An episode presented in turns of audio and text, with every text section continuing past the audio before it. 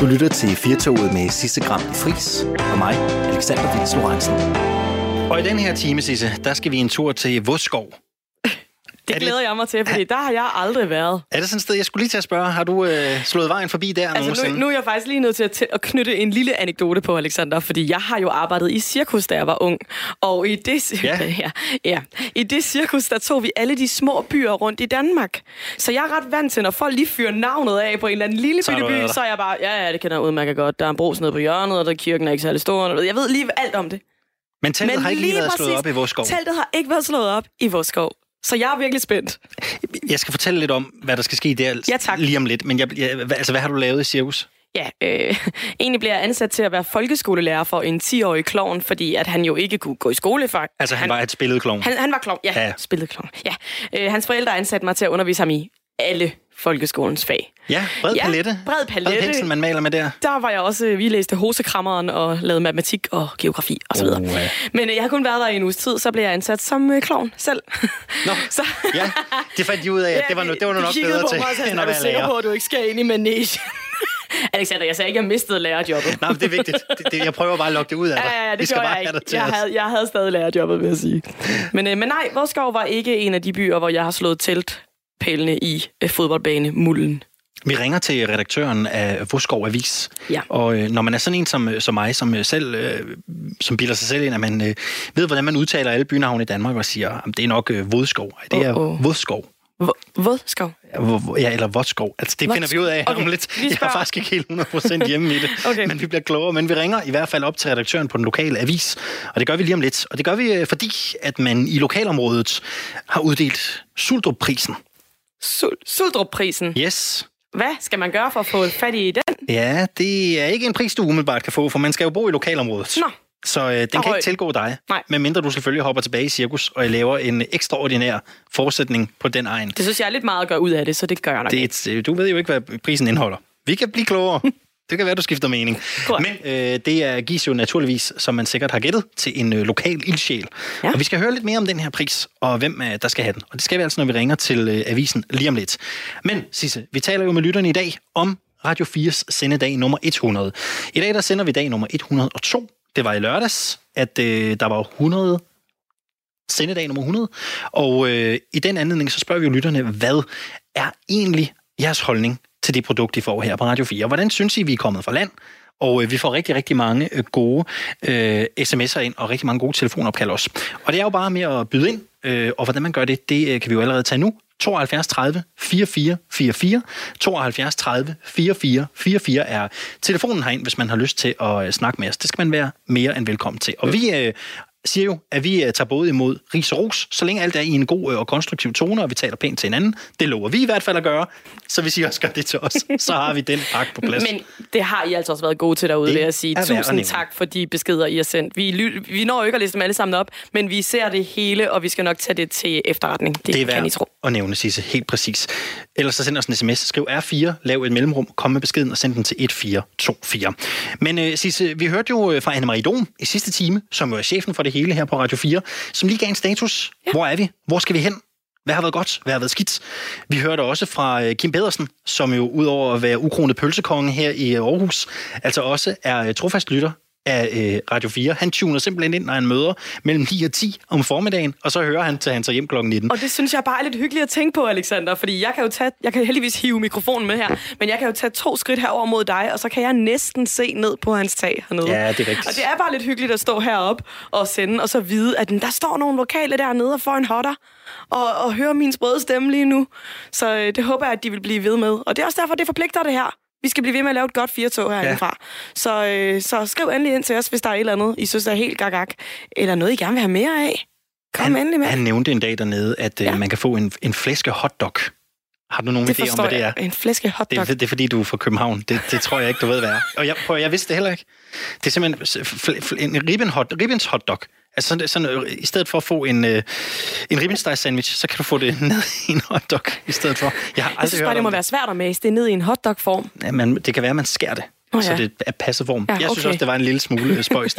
Men vi har jo ikke kun talt med Kim, vi har også været en tur på gaden og høre den gængse aarhusianer, hvad de synes om Radio 4. Og lad os lige prøve at høre, hvad vi fik, med hjem derfra.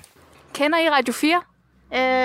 Nej, faktisk. Jeg lytter ikke så meget til radio, så jeg kender ikke så meget til det. Det gør jeg ikke sådan umiddelbart, nej. Nej, det gør jeg ikke. Nej, det gør jeg ikke. Nej, det gør jeg egentlig ikke. Nej, jeg hører aldrig Radio 4. Nej. Jeg ved godt, den er der, men jeg har ikke hørt den. Det siger mig ikke lige noget. Jeg har hørt om det. Ja. Har du lyttet til nogle af programmerne? Jeg hører ikke så meget radio. Snakkeradio, det er mig. Men du har ikke lyttet meget til Radio 4? Nej, det har jeg ikke. Kender du Radio 4? Ja. Har du lyttet til det? Ja, det har jeg. Ja. Hvad synes du om det? Jeg synes, det er en god radio. Jeg hører tit radio, faktisk. Ja. Hvad så? Er der noget, du synes, vi kunne gøre bedre? Spil noget bedre musik. Det er jo en taleradio. Ja, men der kan godt komme lidt musik på, så bliver der måske brugt lidt mere af nogle unge mennesker, ikke? Ja, de kender jeg godt. Ja. Har du lyttet til nogle af programmerne? Ja, jeg lytter nogle gange. Ja. Hvad synes du om radioen? Ja, det synes jeg, det er godt. Kender du Radio 4? Ja. Har du lyttet til det? Meget kort. Hvad synes du om det? Det program lød bare ikke så godt, det jeg har hørt, men jeg tror, det er udmærket eller sådan. Do you know the Radio 4? No, I don't know. You never listen radio? Yes, but I don't know Radio 4. I'm from Switzerland. Han er lovlig undskyldt, vil jeg sige. Ja, det er fair nok. Nu ved vi, at de ikke har en Radio 4 i Schweiz. Det er simpelthen for dårligt, at han ikke lige løber ind på internettet og lige tjekker ind der på Radio 4. Det var Katrine Dahl Andersen, vi havde sendt en tur ud i Aarhus Midtby for at fange en række reaktioner på Radio 4's første 100 dage. Og ja, der er nogen, der ikke kender til os endnu, og det synes jeg også er helt okay, fordi vi er også ret nye, men det skal nok blive bedre. Jeg vil gerne lige læse Pernilles sms op her, for den synes jeg var rigtig fin og ret konstruktiv. Hun skriver: Jeg savner 24/7. Men jeg er så småt lært at holde af jer. Jeg mangler dog lidt mere videnskab og noget sjov om fredagen. Og så skriver Pernille: flere homoer i radioen. Ja. Ja, der tænker Pernille jo nok på Er du Sunshine, som kørte på 4-7, som jeg selv lyttede rigtig meget til. Pernille, jeg er da enig. Det var nogle dejlige homoer. Hvis du mangler at have sjov om fredagen, så kan jeg jo nævne, at vi jo har juice- eller travfest-konkurrencen herinde på 4-toget. Det er ikke 5 homoer, der har en fest, men det er Alexander og mig, der har en fest. Og det kan altså også et eller andet. Og på fredag, så gør vi det hele en gang til. Men nu spørger vi jo meget. Vi har spurgt lytterne, vi har spurgt pølsemanden, vi har spurgt Anne-Marie Dohm om deres Radio 4. Men Sisse, vi har jo ikke været med hele vejen. Altså, jeg startede en måned inden i Radio 4's sendetid. Jeg startede helt præcis den 3. december, havde jeg første dag herovre. Og du kom jo også og spurgte om bordet med i december. 11. december. Lige netop. Jeg kan huske, jeg tænkte, ham der Alexander, han har bare styr på det hele. Du virkede bare, som om du har været i gang i 100 år. Og så har du lært mig at kende, og så ved du, at han har ikke styr på en skid i virkeligheden. Ja. Vi er totalt i den her båd sammen. Men Sisse, altså, husker du noget særligt sådan for din tur med ombord i det her lyntog, fristet jeg næsten spørge om? Ja, altså udover at jeg har lært rigtig meget, både som menneske og som journalist, så synes jeg faktisk, vi har haft nogle stunder herinde på Firetoget, som har overrasket mig lidt. For eksempel, dengang vi lavede et indslag om hjernerystelse. Kan du huske, vi havde... i forbindelse med amerikansk fodbold. Præcis, ja. Og vi havde ham her med inden, som havde fået så mange hjernerystelser, at han havde været nødt til at stoppe sin sportsgren, som var amerikansk fodbold. Og der kunne jeg faktisk mærke, at jeg stod og blev helt rørt, og jeg tænkte at have sådan en forbindelse ind i det her studie og tale om noget, som påvirkede ham så meget, at den her mand sad herinde og fortalte om, at det faktisk kan være svært at være mand i sporten, fordi som mand må du ikke føle noget, eller du må ikke være sårbar på den mindste måde. Og det synes jeg var helt vildt rørende, og et ret fint øjeblik, hvor jeg føler, at vi både fik talt om noget, der var vigtigt, men vi fik også fat i mennesket og de menneskelige konsekvenser. Det var faktisk lidt et højdepunkt for mig. Ja, vi kom rigtig tæt på, og jeg var helt... jeg kunne slet ikke slippe det på cyklen på vej hjem bagefter. Så det var helt klart et af mine yndlingsøjeblikke. Hvad med dig, Alexander? Der er 2. Jeg vil sige, jeg startede her jo den 3. december. Jeg kom jo bogstaveligt talt ind med Firetoget fra København, og jeg havde jo sådan tænkt, men nu har vi en stille og rolig opstart, og jeg har vel en uges penge, ikke? Og så er vi i gang, og så møder jeg ind første dag, og men du skal sende i dag. Altså, det var sådan meget... I dag? Det var meget lige på. Altså, som i dag, eller en dag. Ja. Det var meget... det synes jeg var sådan meget... det var, på en måde var det jo lidt angstprovokerende, også fordi jeg jo ikke har lavet radio i 6 år. Jeg været alle mulige andre steder henne i branchen. Men så kommer man jo ligesom også i gang. Så får man ligesom taget tyren ved hornene, og så kan man jo godt mærke, at jeg godt mærke, da jeg gik på juleferie i december, at jeg var godt træt. Og så er der en anden ting, Sisse. Jeg ved ikke, om du kan huske, det var faktisk også dig og mig, at vi havde en lidt, behåret dame, med en bred bag. Ej, Alexander vil aldrig glemme det. Nej, jeg tænkte det nok. Det er fuglederkoppen. Det er jo Christian fra Randers Regnskov, som havde taget en fuglederkop med. Vi talte om fobier her i Firetoget, og vi to er jo, kan man sige, lige den dag så bange for det, at vi deler den samme fobi. Ja. Det var meget voldsomt, og jeg havde sådan preppet mig selv, haft en indre dialog med mig selv, inden vi tændte for mikrofonerne, hvor jeg sådan havde sagt, Sisse, du er simpelthen nødt til at være professionel nu. Når han kommer ind, så tager du det bare helt roligt, fordi du står og laver live radio. Og da han kommer ind i det her studie, Alexander, altså jeg kan bare huske, at jeg sprang 2 meter tilbage, så de her hovedtelefoner, de blev sådan revet af mit hoved, så jeg var sådan ned på gulvet og samlede dem op. Og jeg kunne bare mærke, at min puls bare stormede afsted derudaf. Og det er simpelthen så let, Sisse, når det vi bruger så meget tid på at sige til alle vores gæster, det er, at de skal have hovedet helt op til mikrofonen, ikke for at kunne blive hørt. Og så sad jeg bare ved vindueskampen. Og det er et rimelig stort studie, vi har.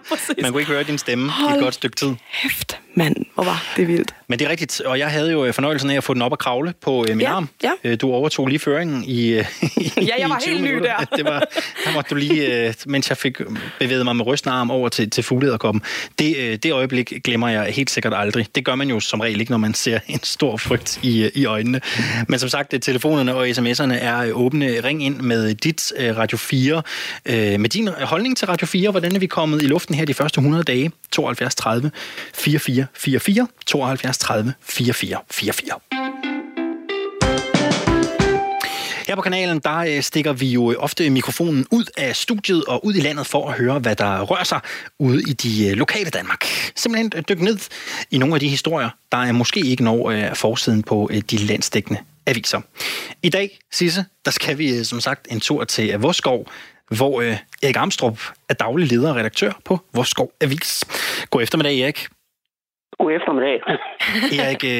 Erik, allerførst, start lige med, altså, Vodskov Avis, er det korrekt? Er det forkert udtalt? Ja, det er rigtigt. Det er rigtigt udtalt. Der er nogen, der siger Vodskov. Det er sådan nogle københavnere. Og så blev de straks belært om, at det hedder altså Vodskov, ikke også? Så. Jamen, det er derfor, vi havde gjort os ekstra umage, for du fortalte mig jo tidligere i dag, at vi ville få rap over nallerne, hvis vi ikke huskede det. Erik, du er som sagt daglig leder og redaktør på Vodskov Avis. Inden vi lige dykker ned i de store historier i lokalområdet, kan du så ikke lige gøre os lidt klogere på, hvad er det for et område, Vodskov Avis dækker? Altså, vi ligger lige nord for Aalborg, nord for Limfjorden, og vi kommer ud til lidt over 9.000 husstande hver uge.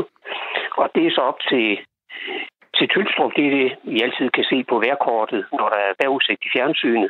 Og så dækker vi alle byerne her omkring. Så det er for eksempel Vestbjerg og Sulsted og Vester Hassing. Og også den nordlige del af Nørresundby. Og så selvfølgelig Boskov, som er den store by her i området. Og I har jo kastet jer over uddelingen af Sulstedprisen. Lad os lige høre. Sulstedprisen, selvfølgelig. Sulstedprisen. Suldrup, det er lidt sød for Limfjorden. Det er simpelthen, ved du hvad, det er en... Det er faktisk pinligt, det er rap over nallerne til mig. Ja, det synes jeg faktisk er lidt pinligt. Helt eftermiddag. Helt ærligt. Men der kører... På en dag, hvor vi evaluerer. 4 tog til, så... Lad mig lige høre. Sulstedprisen, hvad er det for en størrelse? Hvad siger du? Sulstedprisen. Ja. Sulstedprisen, ja. Sulsted, det er en by, der ligger her nord for Vodskov. Det er sådan en by med et par tusind indbyggere. Og de har et samråd, det vil sige, det er et samråd, det er foreningernes forening, det er et fælles talerør over for kommunen. Og de har hver år en sulstedpris, som de uddeler til en borger, der har gjort sig fortjent til det. Og det har man så gjort for 6. år i træk, og hidtil har det så været en glasskulptur af noget, der hedder Månestenen, som er en statuelignende eller figur, der står i Sulsted. Men nu er kunstneren så død, så nu skal man finde på noget andet, og nu har han så fået sådan et fint maleri, man giver til prismodtageren. Hvem har fået den i år, Erik? Ja, han hedder Sven-Erik Jørgensen. Det er en ældre herre fra Sulsted, og han han har fået den, fordi han aldrig siger nej til at hjælpe, når han bliver spurgt. Og han er sådan en meget aktiv herre, der sådan går rundt og hjælper folk i Sulsted. Han er engageret flere steder. Jamen, han hjælper blandt andet med ned på Sulsteds plejehjem, der hedder Toftehaven. Der har de sådan et hold. De kalder skubberne, der går rundt og tager de beboerne med, dem der ikke er mobile med ud i byen, så skubber de dem rundt i deres kørestole, som de også får en oplevelse. Det gør de hver uge. Han laver, når idrætsforeningen har idrætsuge, så laver han vafler, han passer grillen, og han hjælper mange ældre med haven, og han er med i, så er der noget, der hedder Toftegårdscenter, og det er sådan et aktivitetscenter for ældre borgere, som ikke bor på plejehjem, som stadigvæk er i fuld vigør. Der er han, aktiv på det madhold, de har. Og så har det der center har også en gårdhave, han går rundt og vedligeholder. Så det er nogle af de mange gøremål, han har. Han lyder det som en i Sulsted, at han skal påskyndes for. Ja, selvfølgelig. Ja. Erik, hvordan finder man ud af, hvem der skal vinde den her pris? Hvem indstiller til den, eller hvordan fungerer det? Sulsted samråd er, som jeg sagde, det er jo foreningernes forening, og det er foreningerne i Sulsted, der sender forslag ind til samrådet, altså den overordnede. Og så udvælger man derfra den person, man nu synes skal have prisen. Så det er ligesom sådan en nominering, ligesom til Oscarfesten i aftes. Det er nærmest det samme. Så nu er det samme. Ja, ja. Og der er ikke nogen, der ved, hvem der skal have prisen, så det er meget spændende til det sidste. Og så er der selvfølgelig nogle andre. Der er mange ildsjæle i Sulsted, der måske er lidt skuffede, men så har de så chancen i år eller de følgende år. Nu har jeg jo så kastet jer over uddelingen af den her Sulstedpris. Altså hvad, I dækker det jo blandt andet i det skriftlige produkt i avisen i morgen. Hvordan har vinderen reageret? Jamen, han var jo meget berørt af det, og stolt selvfølgelig. Men nu er det jo sådan en kort uddeling inden det der samrådsårsmøde. Det var en generalforsamling, de har. Det gik i gang. Så jeg fik egentlig ikke snakket med ham. Han var meget bevæget, og han var taknemmelig også. Og ja, jeg tror også, han er glad for, at der blev sat pris på hans indsats. Og hvordan kan det være, at I har kastet jer over den historie? Hvorfor skal den med i Vodskov Avis? Jamen, nu er det jo nu beskæftiger vi jo os jo ikke med coronavirus, eller Trump, eller Brexit, eller Boris Johnson, så vores avis, det er sådan et frikvarter, kan man sige. Vi beskæftiger os med det lokale, altså, og det skal være lokalt, for det kommer i vores avis. Så det er en af de mange historier, der er i løbet af ugen. Vi har også mange andre lokale historier, men nu synes jeg, at Sven-Erik Jørgensen, som fik den her Sulstedpris, han tjener jo sådan som et eksempel for andre, at det kan man også gøre. Man kan gøre en lille indsats, og så kan man, blive anerkendt for det, og så hjælper man nogle mennesker. Jeg synes, det er sådan en god, sjov, positiv historie. Tror du, det er vigtigt for sådan et lokalområde, at man har sådan en pris her, hvor man lige kan kippe med flaget for nogle af de lokale i Sulsted, der har gjort noget ekstra godt? Ja, det tror jeg faktisk, fordi nogle gange så er der mange, der gør en indsats, og mange tager det som selvfølge. Og lige pludselig så er den mand eller kvinde, der laver indsatsen, der ikke mere. Så finder man ud af, hvem tager sig af det? Der mangler et eller andet. Så derfor er det jo også vigtigt, at man giver en et klap på skulderen. Det gælder i øvrigt alle, der gør en god indsats. Det er der mange, der gør i Sulsted. Det er sådan en by, hvor man holder sammen, og der er mange frivillige, der yder en indsats det ene og det andet sted. De har et arbejdshold, der sørger for byens park, og i idrætsforeningen har de også nogle ældre herrer, der hedder onsdagsholdet, der kommer det hedder A-holdet, som kommer og vedligeholder byens sportsanlæg. Og sådan er der mange derovre, der gør en god indsats for deres by. Nu bliver jeg simpelthen så nysgerrig, Erik. Da vi talte i telefon tidligere i dag, og hvor jeg tilsyneladende ikke fangede, det var Sulstedprisen, vi skulle tale om, så havde du jo nærmest en hel blok af gode historier, som finder vej til jeres avis. Kan du ikke sætte nogle ord på, hvad, hvis vi sådan skal have en ekstra ting, hvad er sådan værd at fremhæve i Vodskov Avis dækningsområde? Hvad skal vi dvæle ved?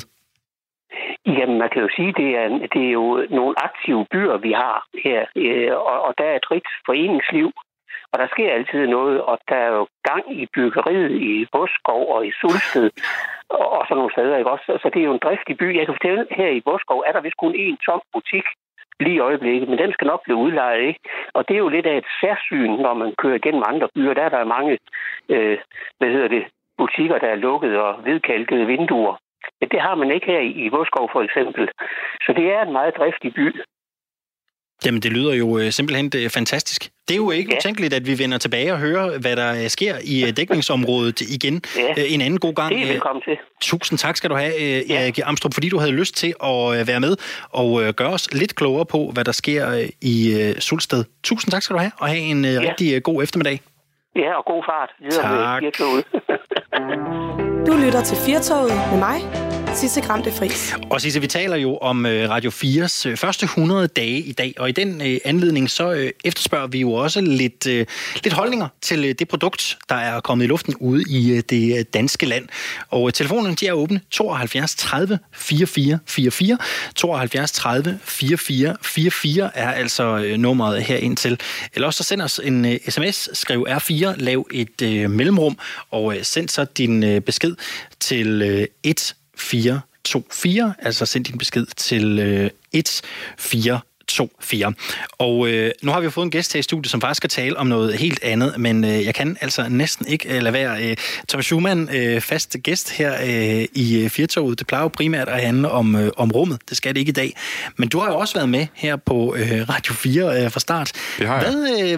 Hvordan synes du, det har været at være med på den her...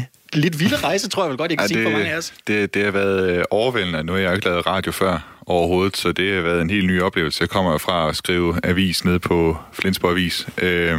Og ja, det har været en helt ny oplevelse. Jeg er meget, meget taknemmelig for, at jeg i det hele taget har fået muligheden for at gøre det. Og så er jeg jo meget, meget glad for den gode modtagelse, som Genau har fået. Jeg synes jo, folk de har været rigtig søde til... Altså, jeg hører fra andre, at de får en gang imellem nogle kommentarer på Facebook eller sms'er og sådan noget, som måske ikke er helt flink i kanten. Men altså, jeg har ikke oplevet andet end bare ros, og ja, det er jeg meget glad for, ja. Og jeg tror også lige, vi skal sige det, hvis du ikke fik lyttet med. Vi talte jo blandt andet med pølsemanden Kim Pedersen her tidligere i dag, og han fremhævede faktisk også Genau. Nå, som noget fra Benny. Du kender stedet. Nå, ja. Jeg er virkelig glad for hans ribbensstejs sandwich. Den er vildt god. Perfekt. Ja. Prøv at Schumann, grunden til, at du er her i dag, det er jo ikke fordi, vi skal tale om Radio 4. Det er simpelthen fordi, vi skal tale om genforeningen. Fordi i år, så er det 100-året for genforeningen. Det var altså i 1920, at Sønderjylland blev genforenet med Danmark, efter at have været under tysk herredømme i 56 år. Den 10. februar 1920, altså præcis 100 år siden i dag, der stemte den daværende zone 1 af de to zoner, der skulle stemme om at blive dansk eller tysk, det nuværende Sønderjylland, for at vende tilbage til Danmark. 74,9% stemte for Danmark, og godt en fjerdedel for Tyskland. Dermed blev Slesvig delt i to. Nordslesvig blev dansk, og i Sydslesvig stemte 80% for at forblive tyske. Og det efterlod som bekendt et dansk mindretal i Tyskland og et tysk mindretal i Danmark, som ikke ville flytte over den grænse, men gerne ville beholde tilhørsforholdet til hjemlandet. Og nu kommer vi jo ind til noget af det, som du jo også lidt har ekspertise inden for, nemlig det her tyske felt, Thomas, fordi de fleste, de kender dig jo her i Firetoget i kvad din kapacitet som rumfartskorrespondent. Ja. Men du har også, som sagt, Tysklandsmagasinet Genau, og så er du tidligere journalist på Flensborg Avis, som du også fik nævnt her for et øjeblik siden. Der var jo altså nogle folk, der ved afstemningerne ikke fik det, som de ville have. Både på den danske og den tyske side. Men lad os prøve at vende blikket mod de danskere, der gerne ville være en del af Danmark, men blev nedstemt i 1920.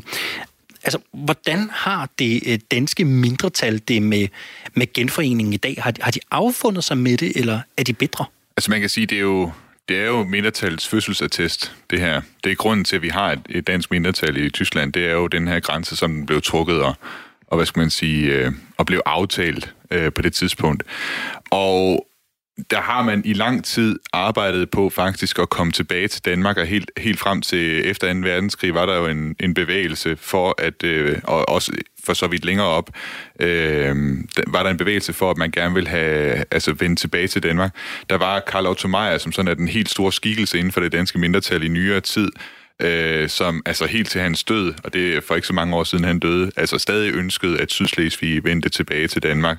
Men det er ikke sådan, at folk i Sydslesvig der er bitre, eller hvad skal man sige, brokker sig over ikke at høre med til Danmark. De har overfundet sig med situationen, og de er for så vidt meget glade for den situation, og hvad skal man sige, at man har fundet ud af det så godt, hvad skal man sige, i grænselandet og leve sammen, og man har sikret mindretallene på begge sider af grænsen af rettigheder. Men hvordan kan det så være, at det danske mindretal, de insisterer jo på at bevare deres oprindelige sådan, tilhørsforhold, Thomas? Hvad tror du, det bunder i? Jamen altså, det handler jo om kultur, hvad skal man sige, og for manges vedkommende om familiehistorie, altså at familien i mange generationer har været dansksindet. Der er jo historier om de her slægtsgård for eksempel, ikke, som igennem flere generationer har været på danske hænder, og så er de noget, altså når det så er, at de ikke kan, overdrage den til, hvad skal man sige, de næste generationer, hvis børnene for eksempel ikke vil overtage gården, altså det er et stort tab for nogle af dem her, hvis det er, den så skal overgå til andre hænder. Man kan så også sige, altså det danske mindretal, hvis man kigger på det over en bred kammer, det man kan komme til at møde, når man er dernede i dag, er også en lidt anden størrelse, end man havde, hvad skal man sige, en tidligere i den forstand, at der er en del tyskere, som faktisk, som vi vil jeg skal sige, betegne som tyskere, altså folk, der kommer helt ned fra Bayern af eller et eller andet, og som så er flyttet til Slesvig-Holsten, og sender deres børn i dansk børnehave eller dansk folkeskole, og på den måde bliver en del af det danske mindretal, altså som så får en eller anden form for dansk sindelag. Og der er jo det særlige ved det, at det handler alt sammen om sindelag her, altså du kan godt for så vidt være med i det danske mindretal, og ikke nødvendigvis tale særlig godt dansk, altså tale sådan lidt cirkusdansk i virkeligheden, eller måske faktisk have lidt svært ved at tale dansk i det hele taget. Men fordi at det handler om sindelag, fordi det handler om følelsen af, hvor man hører til, så mener man stadig, at man er dansksindet. Men jeg tror, de fleste vil ikke sige, at de nødvendigvis er danskere, de vil sige, at de er sydslesvigere.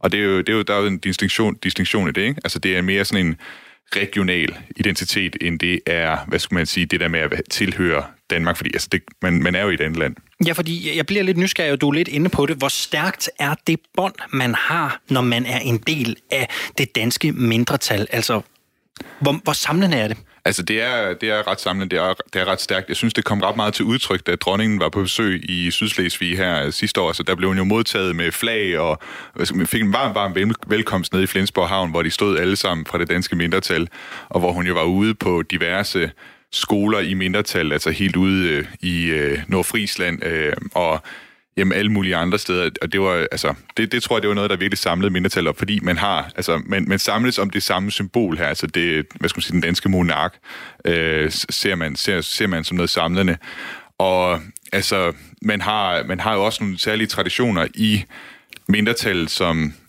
hvad skal man sige, man fejrer som noget særligt dansk, altså man har de her årsmøder en gang om året, så mødes man til parade igennem Flensborg og andre byer, hvor man går med flag og synger sang, og der bliver, statsministeren for i år, da han hed Lars Løkke Rasmussen, han var nede og, holde tale, og der har været statsminister gennem årene, som har været nede og holde tale der, altså som der er ret, tætte bånd til Danmark på den måde. Jeg kan ikke lade være med at tænke, når du fortæller, Thomas, om det så bare er sådan en lille lukket boble, man lever i der, altså, eller er det sådan åbent for resten af Tyskland?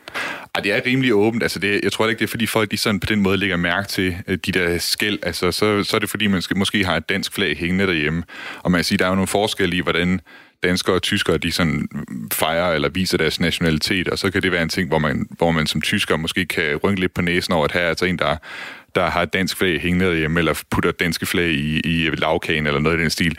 Men altså, det er ikke, altså, folkene her, altså de her mennesker, de er jo totalt integreret. Det er ikke noget med, at de lever i en eller anden dansk ghetto i Flensborg. Men der må vel alligevel være nogle forskelle, eller nu tester jeg i hvert fald en fordom her, Thomas Schumann, fordi som danskere kan vi jo være, er vi jo et relativt åbent folkefærd, vi mener selv, vi kan lave sjov med det meste. Tyskerne kan jo måske godt på nogen virke lidt reserveret, og måske ikke helt forstå den danske humor. Det kan man vel mærke der? tænker jeg, Thomas. Jeg synes, der er nogle ting, hvor man godt kan mærke, altså der er, altså selvfølgelig, de er lidt mere opflasket inden for den tyske kultur, kan man sige, ikke? Og hvor det er, at det måske ikke er helt de samme ting, som man nødvendigvis synes er sjov på samme måde. Man kan også sige, at de har jo så også deres egen særlige historie, som gør, at der måske heller ikke er alle ting, man kan joke med der på samme måde, ikke? Og jeg synes også sådan, hvis man ser på det rent politisk, så altså det undrede i hvert fald mig tit, hvad skal man sige, hvordan for eksempel SSV, det danske mindretalsparti i Sydslesvig, hvordan de ligger jo meget, meget på linje i forhold til de andre partier i Tyskland med det her at holde Alternative für Deutschland ude, og er sådan meget, meget kritisk over for Dansk Folkeparti og hvad de har i forhold til sådan noget som grænsehegn og indvandrerpolitik. Der ligger de på en eller anden måde, de ligger tættere op af sådan en tysk politisk kultur på nogle måder, end den danske, selvom de også på mange måder prøver, være et dansk forbillede i Tyskland. Og jeg kunne godt tænke mig at dykke lidt ned i netop det her parti, for det kan måske være svært, hvis man som lytter ikke er fuldt oplyst i, hvad vi har af politiske bevægelser i Tyskland. Hvis vi prøver at se mod Danmark, altså hvordan kan vi karakterisere mindretallets parti? Hvem ligner de? Jamen, de har jo en meget god pendant i det tyske mindretalsparti, fordi de har faktisk også et parti, som man måske ikke hører så meget om altid, Slesvigsk Parti. Men altså, tænker du sådan mere sådan politisk indhold? Ja. Men altså, de er jo, jeg vil sige, de er nok en blanding af socialdemokraterne og radikale, på en eller anden måde. Sådan meget med værdipolitikken over i de radikale, og sådan det fordelingspolitiske, og det her med, hvordan man anser sådan noget som børnehaver og sociale velfærdsydelser og sådan noget. Der minder det ret meget om socialdemokratiet, kan man sige. En meget aktuel debat, jeg egentlig godt kunne tænke mig at spørge dig lidt ind til, som måske også har nogle rødder i de her mindretal og mindretalsopfattelserne. Det er jo byskiltene i Sønderjylland. De byskilte, der har været tale om, der skulle op, de har også været op. Nogle af dem er blevet væltet, hvor man altså både har Haderslev og Hardersleben nedenunder. Det ved jeg ikke, om du kan sætte nogle ord på, Thomas. Hvad er det for følelser, sådan en sag kan vække? Hvorfor er det kan blive så betændt et emne? Ja, det er så, for danskerne i Sønderjylland, kan man sige, er der jo en særlig historie med det der med det tyske, ikke? Og det er jo også, man kan sige, for eksempel genforeningen, ikke? Det er jo et stort trauma, det der med, at preusserne, de kom og snuppede Danmark hele vejen op til Kongeåen, ikke? Men så igen senere også med 2. verdenskrig og de ting, som folk måtte slås med der med nazisterne i sin tid, det har jo gjort, at der er jo i Danmark, det er måske ikke kun Sønderjylland, altså ikke nødvendigvis altid de varmeste følelser over for det her med at sådan have alt for tydelig tysk indflydelse. Jeg tror Sønderjylland er sådan et særligt eksempel på den her måde, hvor det er, at man vil sgu helst ikke helt have det der med at, vise det her tyske på samme måde, ikke? Altså der føler man, at der er man noget mere, vil man gerne holde sig til det danske.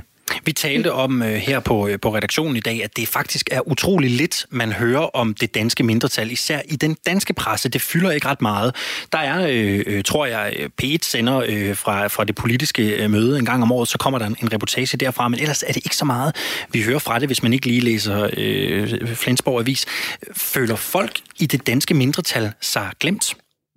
Det tror jeg til en vis grad, en gang imellem. Altså, det er jo rent nok, det er ikke så meget, man hører om det danske mindretal. Altså, før jeg kom derned, var det heller ikke, fordi jeg vidste særlig meget. Mm. Der var en meget stejl læringskurve for mig, da jeg skulle ned på Flensborg Avis og lære alle de her ting om, hvordan de forskellige foreninger og sådan noget, de arbejder sammen i det danske mindretal. Så jo, det tror jeg, altså, og de gør jo faktisk meget for at prøve at udbrede kendskabet til dem selv, blandt andet gennem Grænseforeningen, og lave nogle projekter, hvor de prøver at komme ud på skoler og andet, og komme i den danske presse og sådan noget, og fortælle om, hvad det er, de laver. Og jeg ved ikke, man kan sige, det er måske også sådan svært at sælge den historie, fordi det er begrænset, hvor meget der sker i det danske mindretal. Så der er jo af til nogle historier, som trækker overskrifter, ikke? Men det der med at bare sige, vi er her, er en historie, som måske, er svær at sælge igen og igen. Ja, fordi hvor mange er de egentlig? Er vi egentlig? Ja. Ja, men der er et tal, der hedder, jeg tror det er 50.000 på det danske mindretal, men det er sådan et tal, der stammer fra omkring 45, tror jeg.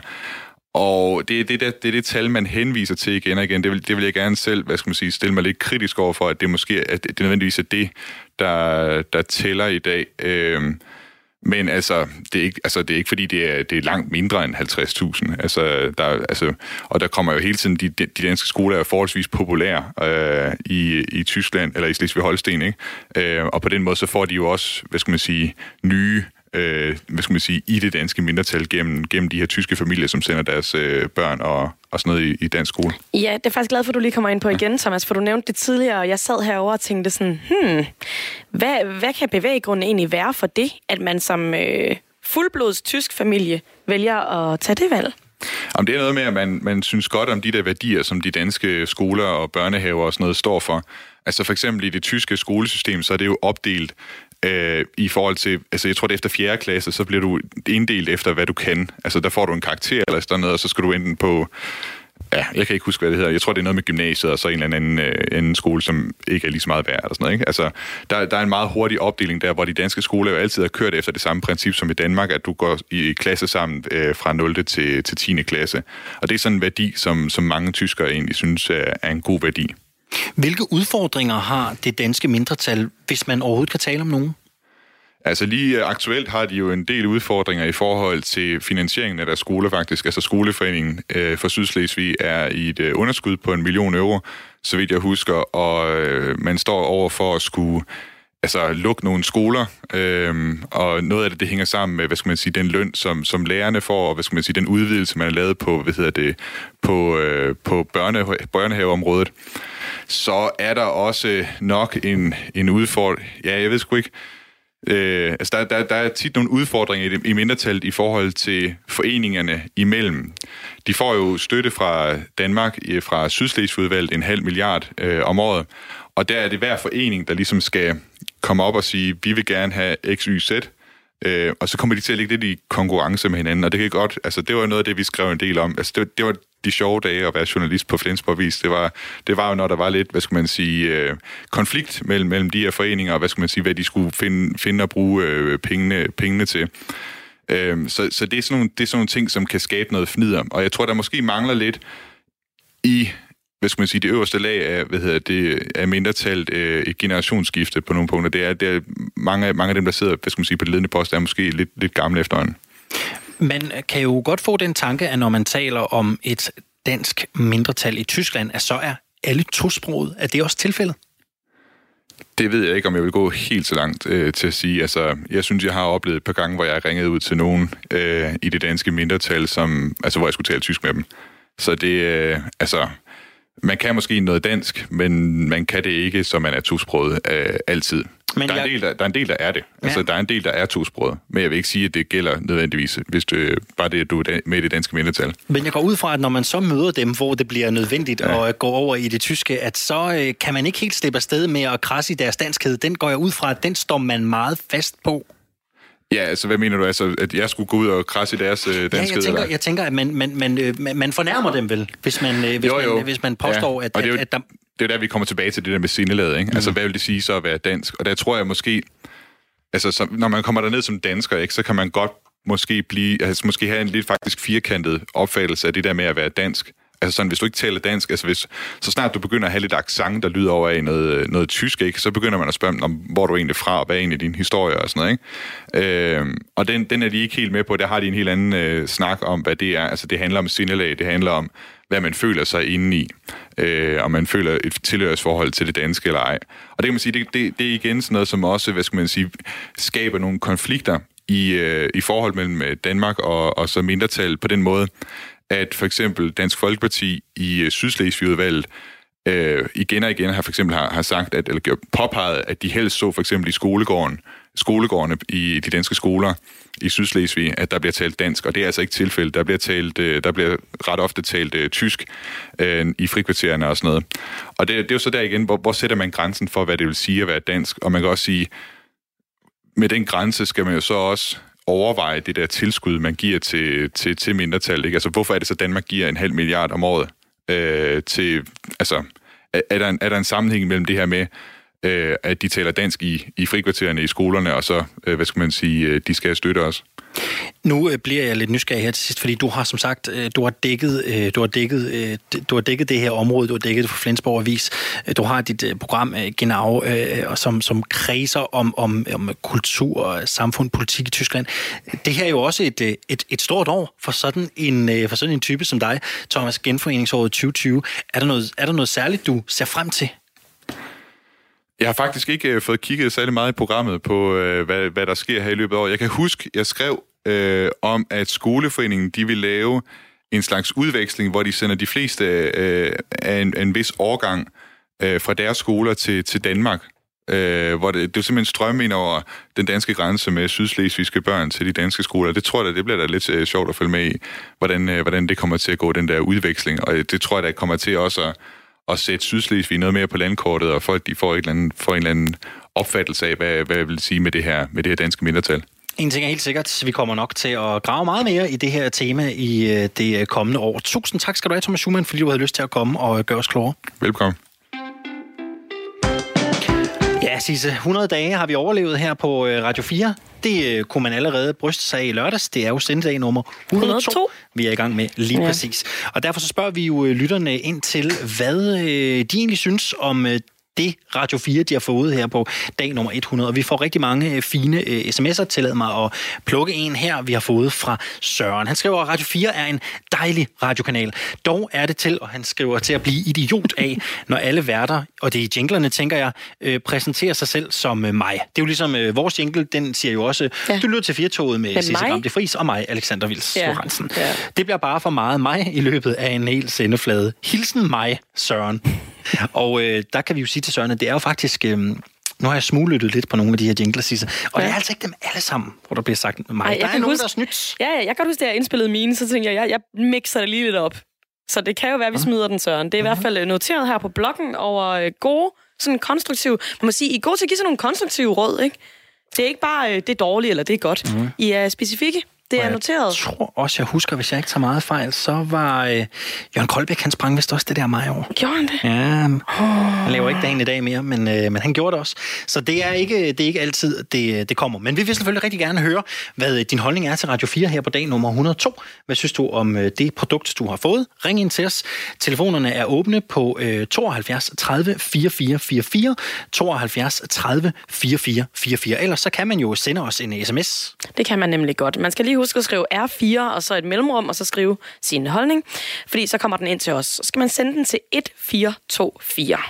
Sisse, jeg kunne egentlig godt tænke mig at høre dig om noget, fordi du er jo sådan en, der pendler ekstremt meget. Du har både et ben i København og et i Aarhus, og derfor så får du sikkert også kørt en del med tog.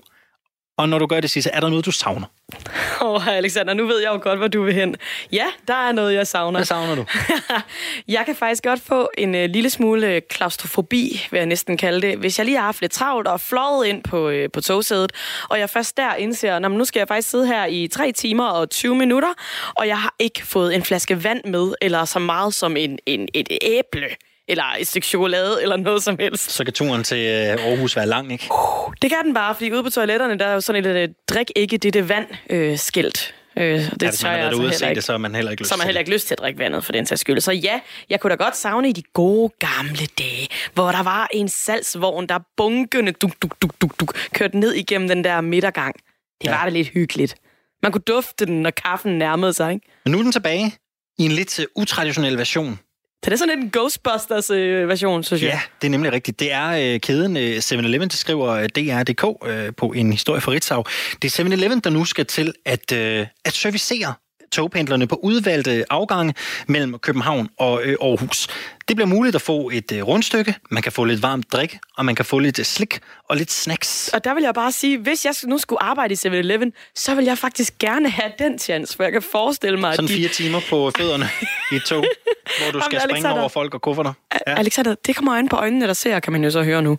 Fordi jeg tænker, at det faktisk må være en ret god chance, fordi alle mennesker bliver da simpelthen så positivt overrasket, når man dukker op. Vi har jo efterhånden vendet os til, at vi ikke kan få et stykke med tørt i det tog. Og pludselig så står man der med et kæmpe smil på og varm kaffe på kanden. Jamen, og det er i 15 Det er på 15 afgange med lyntogene, og det skal selvfølgelig også siges, det er lyntogene i første omgang, at passagererne de kommer til at møde denne her. Jamen, det ligner jo lidt, du siger Ghostbusters, det går også ligne sådan et voldbud. Man har sådan en stor taske på ryggen, og så har man en kolbe med noget varmt vand ude i siden, og så kan man altså gå i gang med at servere. Og det er 15 afgange om dagen, og jeg synes jo, det her giver anledning til, at man kan spekulere i, hvad det næste skal være. Og jeg har det lidt sådan, Sisse, jeg synes, nu er der styr på mad og drikke, ikke? Mm-hmm. Nu må vi få toiletterne til at virke. Det må være næste opgave. Er det ikke at bede om lidt for meget? Ja, altså prøv at høre, hvis du synes, det er træls og ikke have et æble på vej fra København til Aarhus, så prøv at forestille dig lige pludselig at skulle tisse og skulle til Aalborg, ikke? Og du hvad ved, er det for nogle problemer, Alexander? Jeg synes, der ikke der er problemer i de toiletter. Jeg synes nogle gange, så oplever man lidt, at så er toilettet i udu. Okay. Jeg har kun prøvet, og det er jo så også forfærdeligt nok, at mens jeg sad derinde, så åbner døren. Også det. Oh my god, hvorfor kan de døre ikke låse ordentligt, når de lyser rødt? Mega stressende. Jamen ved du hvad, den er hermed givet videre. Det kan være, at de skal til at sælge sådan nogle kolber, man kan tisse i, når man er på vej. Det lyder som en god idé. Som allerede nævnt, så var der jo Oscars i nat, og det har jeg så genset højdepunkterne fra i dag her. Og Joaquin Phoenix, som var ham, der vandt Best Actor, i hans takketale, der nævnte han. Han er jo vundet for den her rolle i Joker-filmen, hvor han er en rigtig vaskeægte skurk. Og i den takketale, der nævner han, at han faktisk godt kan genkende de her lidt skurkeagtige sider fra sig selv, helt ærligt, i sin egen personlighed. Og det fik mig til at tænke lidt over det her med skurke og helte, og så bredte snakken sig ud inde på redaktionen, som den jo gør, når vi sidder her og vender, hvad vi skal have i Firetoget.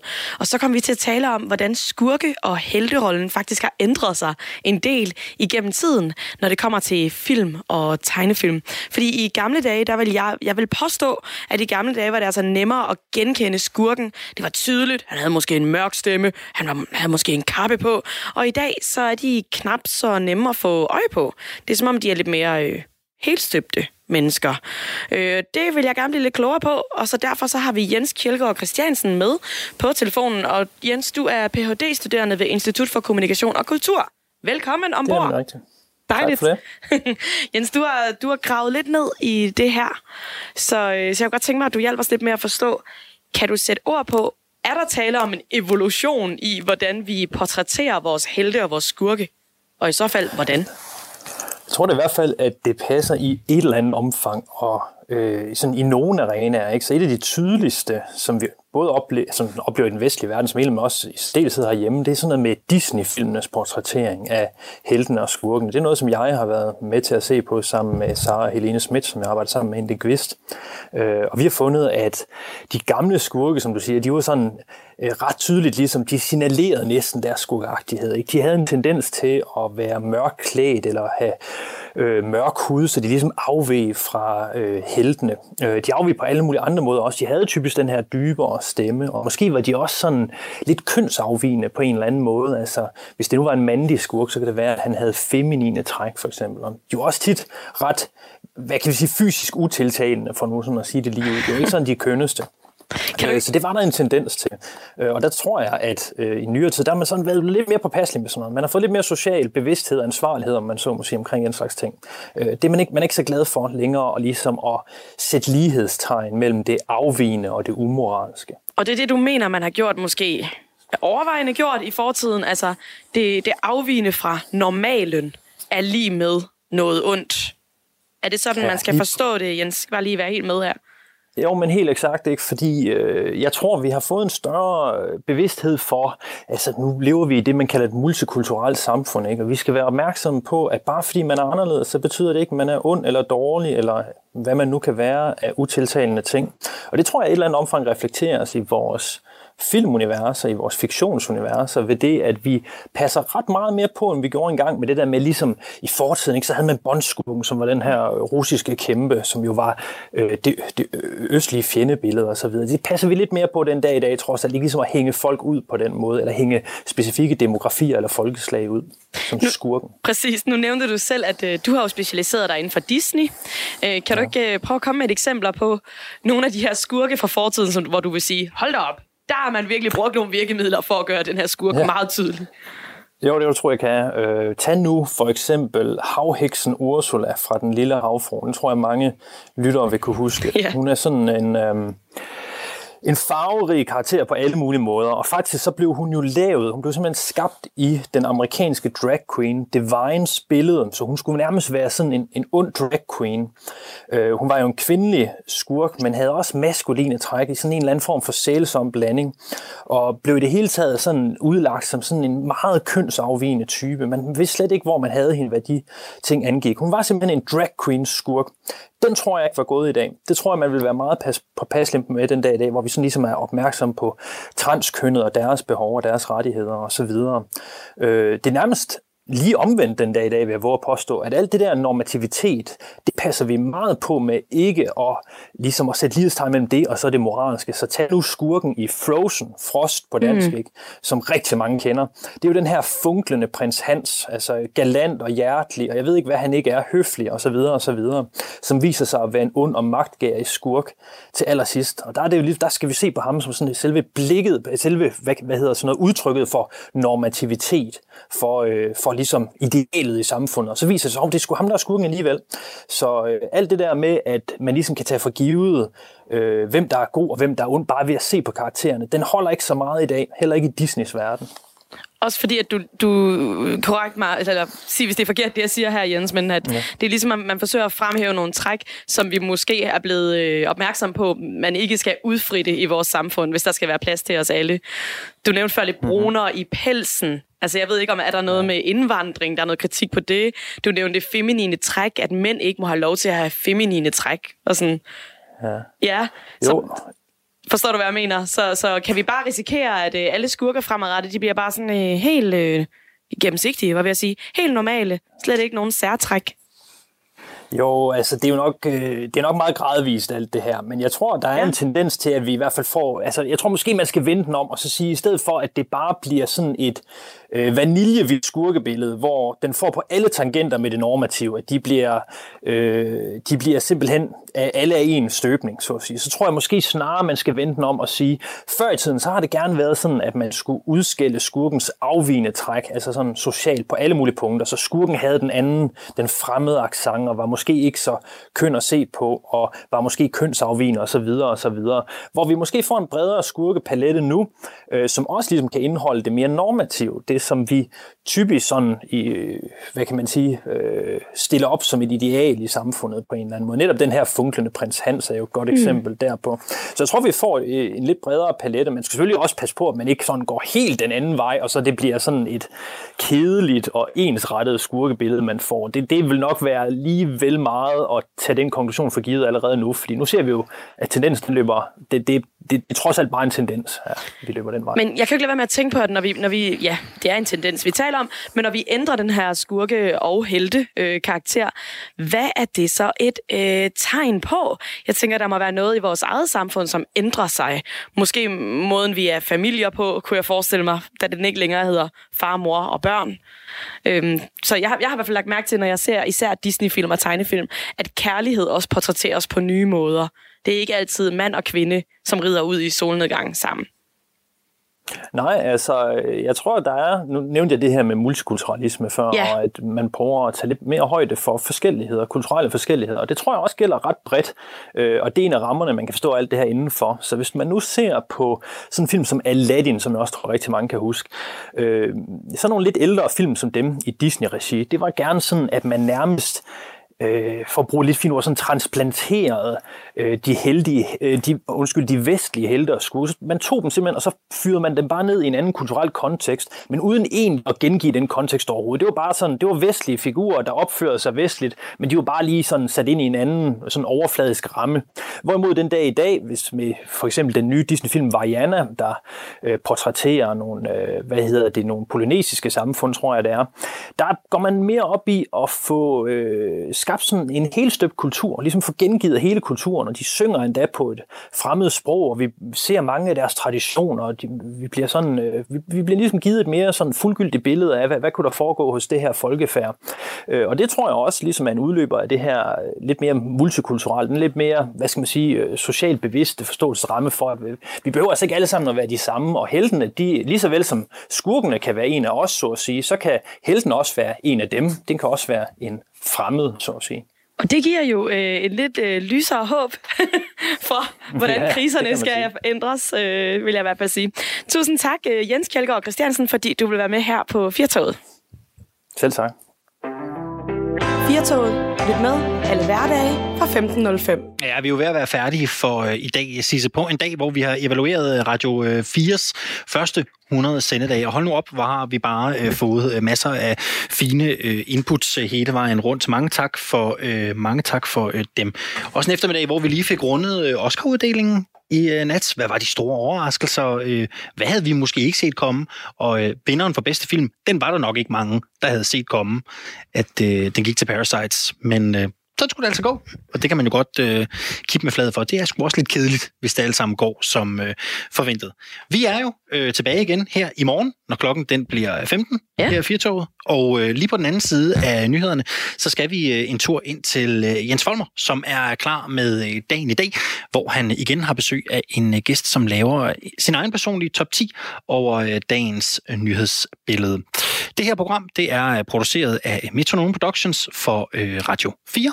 Og nu er det blevet tid til et nyhedsoverblik. Dagmar E. Møstergaard er klar på genhør i morgen.